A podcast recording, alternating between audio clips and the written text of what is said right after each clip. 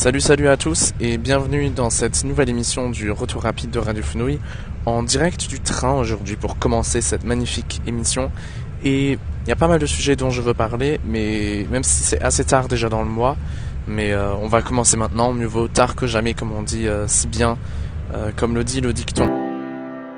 Donc on peut commencer avec un sujet euh, qui s'est passé en 2023 pour être honnête, mais ça s'est passé fin 2023 dans les derniers jours. J'avais déjà terminé euh, de faire l'émission euh, de la revue 2023, mais c'est un grand événement je trouve.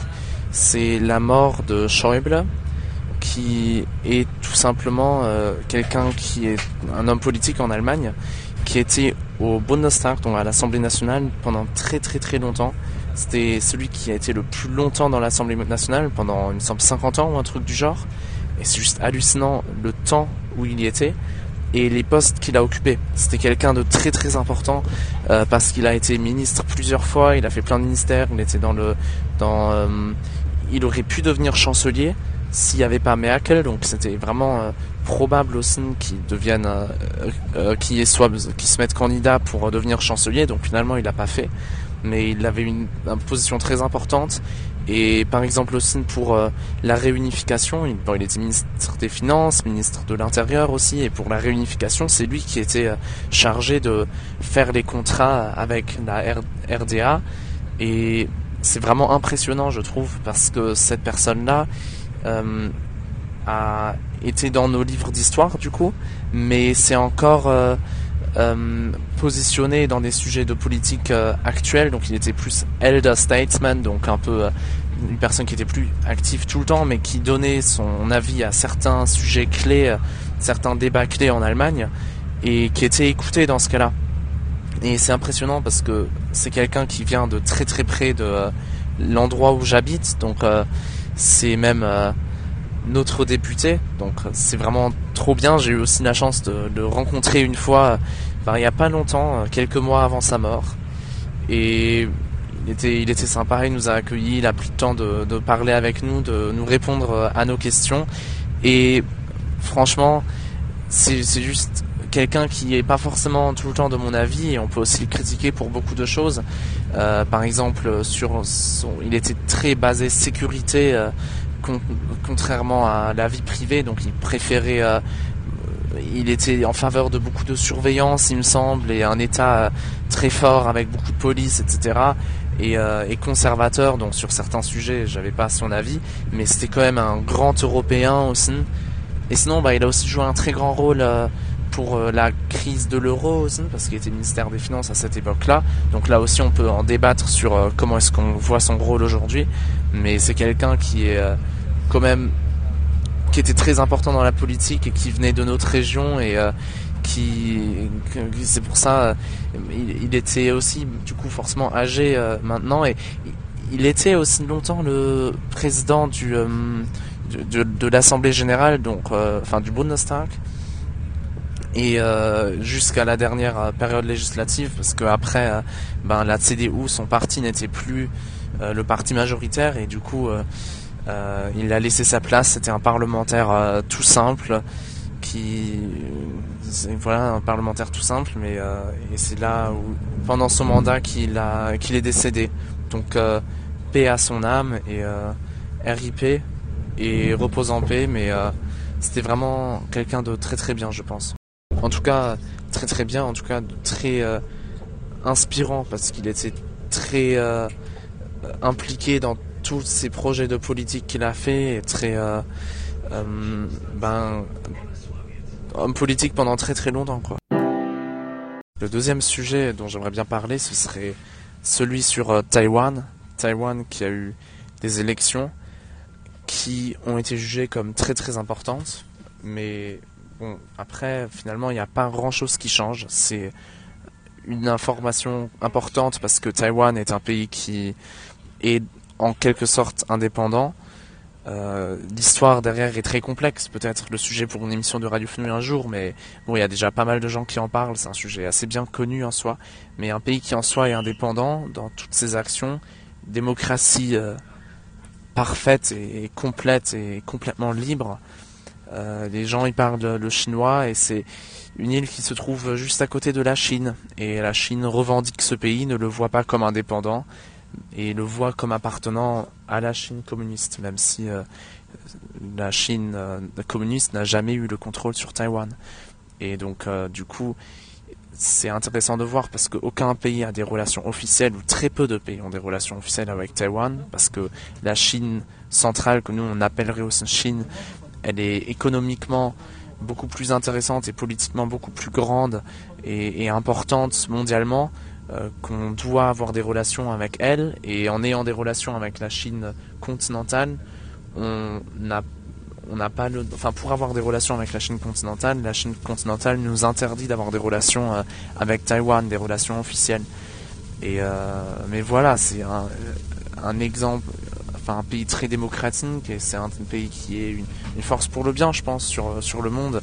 Mais il y a pas mal de conflits là-dessus sur la question à quel point est-ce que Taïwan peut se montrer indépendant ou pas, parce que la Chine réagit comme les dictatures le font souvent, je pense, de manière très agressive aussi euh, en, en, en enfreignant les règles et le l'espace aérien euh, taïwanais avec des avions et faisant des manœuvres militaires et en disant qu'ils vont tôt ou tard conquérir militairement cette île. Et là maintenant, les États-Unis ont euh, par la loi le devoir de protéger Taïwan et de le soutenir militairement. Et la question c'est ce qu'ils vont le faire, parce que s'ils le font, ils se mettent en conflit contre la Chine, au cas où la Chine attaque, et on risque un conflit entre deux puissances mondiales avec des armes nucléaires. Et euh, tout ça c'est très intéressant de voir du coup déjà comment est-ce que ce conflit va se développer, parce que c'est quelque chose qui a le potentiel d'être très très très dévastateur. Et après il faut dire que voilà, en, Taïwan, il y a des partis qui sont plus pour euh, se rapprocher de la Chine, plus et après d'autres qui sont plus indépendantistes. Donc euh, il y a la ministre, l'ancienne ministre qui était très plutôt indépendantiste et, et son parti a gagné, donc pas elle parce qu'elle ne pouvait plus se représenter, mais son parti a vaincu les élections. Donc normalement, il n'y a pas de grands changements sur la politique concrète euh, je dirais en tout cas, parce que bon, c'est le même parti et je pense que la politique devrait être similaire, mais après, euh, ça reste quand même euh, une situation ou un événement important. D'ailleurs, les États-Unis ont aussi annoncé d'envoyer des officiels, enfin des, des, des, membres plus ou moins officiels du gouvernement pour montrer le soutien à Taïwan, ce qui va probablement encore après provoquer des réactions chinoises. Donc euh, il faut voir comment tout ça se développe et euh, ça reste un sujet intéressant et important à suivre. Bonjour à tous et je pense que ce mois-ci, ce mois de janvier a été un très grand mois pour les manifestations. On a eu énormément de manifestations euh, en Allemagne. les agriculteurs qui ont fait la grève, enfin qui n'ont pas fait la grève, mais qui ont bloqué des routes, qui ont fait des défilés et tout. Mais aussi, euh, aussi en, France maintenant, c'est pareil. Pas mal de manifestations là-dessus. Et euh, bah, en Allemagne, c'est parce que, comme j'en ai peut-être déjà parlé dans un autre épisode, il nous manquait de l'argent euh, parce que finalement, on pouvait, enfin, il y a un problème avec la planification de notre bilan de, de, de l'Allemagne. Et du coup, pour pouvoir combler ce gros trou de 60 milliards d'euros qu'on avait, on a décidé de d'enlever des subventions pour les euh, agriculteurs et pour les fermiers. Sauf que c'est une branche avec beaucoup de lobby derrière et euh, ils n'ont pas du tout apprécié ceci. Donc ils ont fait des grandes manifestations, euh, annoncé beaucoup de choses et bloqué énormément de, de, bah, de, routes. Et après, la politique a réagi, a fait des concessions, mais ça continue encore jusqu'au jour où je parle. Si je ne me trompe pas, en tout cas, ça continue encore. Et, euh, et ouais, ça c'était un grand truc de manifestation. Il y avait un autre grand groupe de euh, travailleurs qui font la grève, c'est les, euh, c'est, les euh, personnes qui conduisent les trains, les conducteurs de train, les, bah, tout, toute la Deutsche Bahn qui fait grève aussi pour avoir plus, il me semble, ils veulent être plus payés. Et euh, du coup, c'était la plus grande grève de l'histoire de l'Allemagne, si je ne me trompe pas. Euh, la plus grande grève des trains, je veux dire, de, de l'histoire de l'Allemagne. Ce qui est très embêtant pour euh, voyager, tout simplement. Et pareil, ça va encore continuer, c'est pas encore terminé. Ça, c'était pour les métiers qui font grève, donc les fermiers, les agriculteurs et les conducteurs de train en Allemagne. Et sinon, il y a encore des manifestations qui ne sont pas liées à un métier particulier. En France, il y avait une loi contre l'immigration qui a été prise, ce qui est très frustrant, je trouve, parce que la loi pour une fois que Macron voulait faire passer une loi, non pas par le 49-3, en contournant le Parlement, mais une loi en essayant d'avoir une majorité dans le Parlement, justement, euh, pour une fois qu'il a voulu faire ça, on aurait pu imaginer qu'il vienne avec un texte, une proposition comme il a fait, et qu'après les autres partis disent ok, on soutient le texte, mais on veut avoir tel et tel changement. Que la gauche ne le dise pas non catégoriquement, mais essaye de l'améliorer pour avoir un truc qui convient mieux à la gauche, mais c'est pas quelque chose qui a été fait. Euh, c'est la droite qui a énormément euh, mis son, ses points et ses arguments dedans, ce qui a rendu le texte, qui au début était plutôt équilibré, l'a fait pencher clairement vers l'extrême droite et vers la droite. Et donc maintenant, il y a eu pas mal de manifestations contre ce texte-là. Et en Allemagne aussi, on avait des manifestations qui étaient pour plus d'humanisme, je dirais, globalement, euh, parce que on a eu une recherche investigative vraiment très très forte par des journalistes du euh, correctif qui ont dit qu'en novembre, il y aurait eu un rendez-vous avec plusieurs hauts fonctionnaires de la AFD, donc pas un rendez-vous officiel de la AFD, mais un rendez-vous avec notamment la main droite de, de, de, de Alice Smile, qui est l'une des chefs du, AFD, avec encore plusieurs euh, personnes qui sont connues pour être vraiment des personnes d'extrême droite, euh, radicales, et encore avec d'autres personnes qui font partie d'une association proche du CDU, qui se sont tous rencontrés ensemble et qui auraient discuté comment faire pour euh, éliminer les personnes qui ne sont pas allemandes par nationalité allemande pour les éliminer du pays de l'Allemagne. Et pas juste les personnes qui n'ont pas la nationalité allemande, mais vraiment tous ceux qui ne sont pas assez allemands par l'apparence, etc., etc. Donc c'est vraiment horrible. Et dans un contexte où le AFD est de plus en plus puissant, euh, avec dans les sondages, avec 22%, 21%, un truc comme ça, ça a encore montré clairement que même si le parti a l'air peut-être inoffensif, les idées d'extrême droite et les idées extrémistes vont vraiment jusqu'en haut dans le parti et sont vraiment très présentes. Et je pense que ça a vraiment donné le signal à la population euh, qu'elle s'est réveillée et qu'elle s'est dit mais c'est pas possible.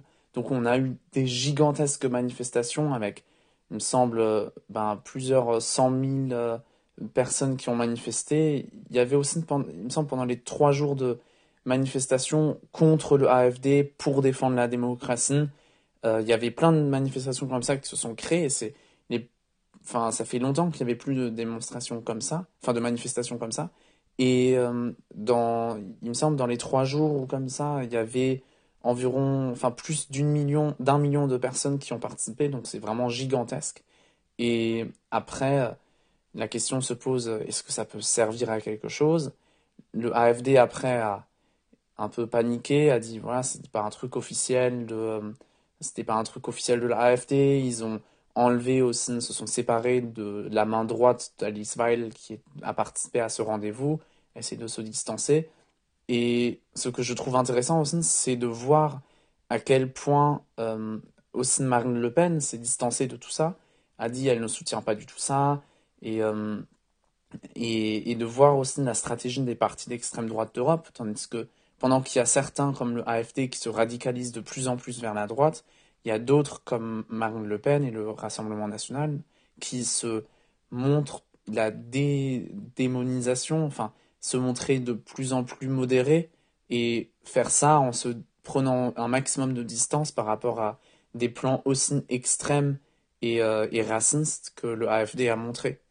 Et après, je pense que c'est aussi intéressant de voir à quel point les partis, enfin, à quel point ces manifestations ont eu un effet, je pense, parce que ils ont vraiment posé cette question de la AFD et de l'extrémité du parti dans le débat public.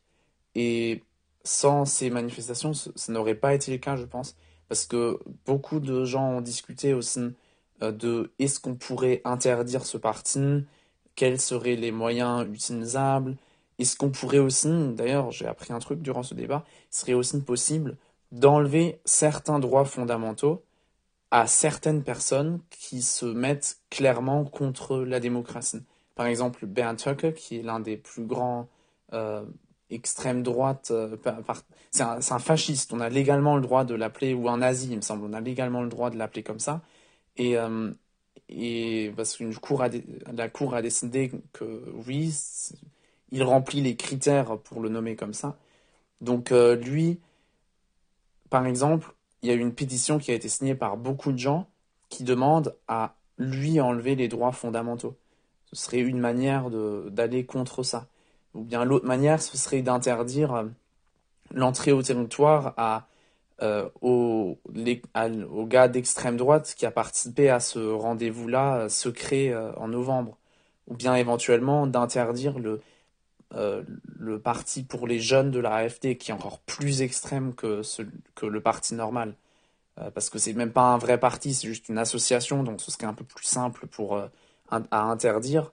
Et là, il y a des gens qui réfléchissent est-ce qu'on peut faire ça Est-ce qu'on peut faire ça? La politique se pose des questions. Et je pense que c'est bien. Ça montre que les manifestations peuvent aussi avoir un grand effet sur la politique après. J'ai remarqué que je n'ai pas été très clair quand j'ai dit qu'il faut interdire l'entrée au territoire à ceux, aux personnes d'extrême droite. Euh, je fais référence à une demande qui a été faite par certaines personnes et il parlait de d'un gars d'extrême droite qui faisait partie euh, de ce rendez-vous secret là qui a eu lieu.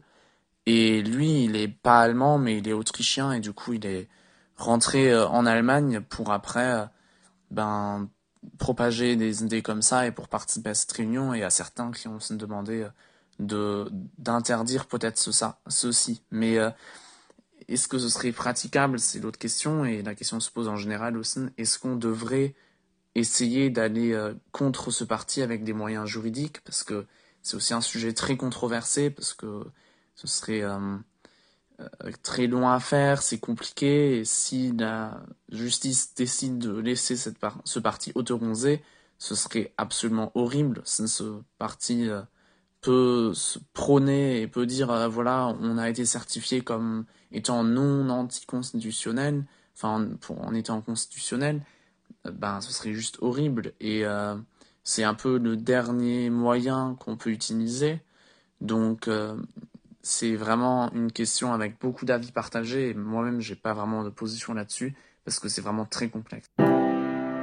Voilà voilà, c'est tout pour ce retour rapide de janvier.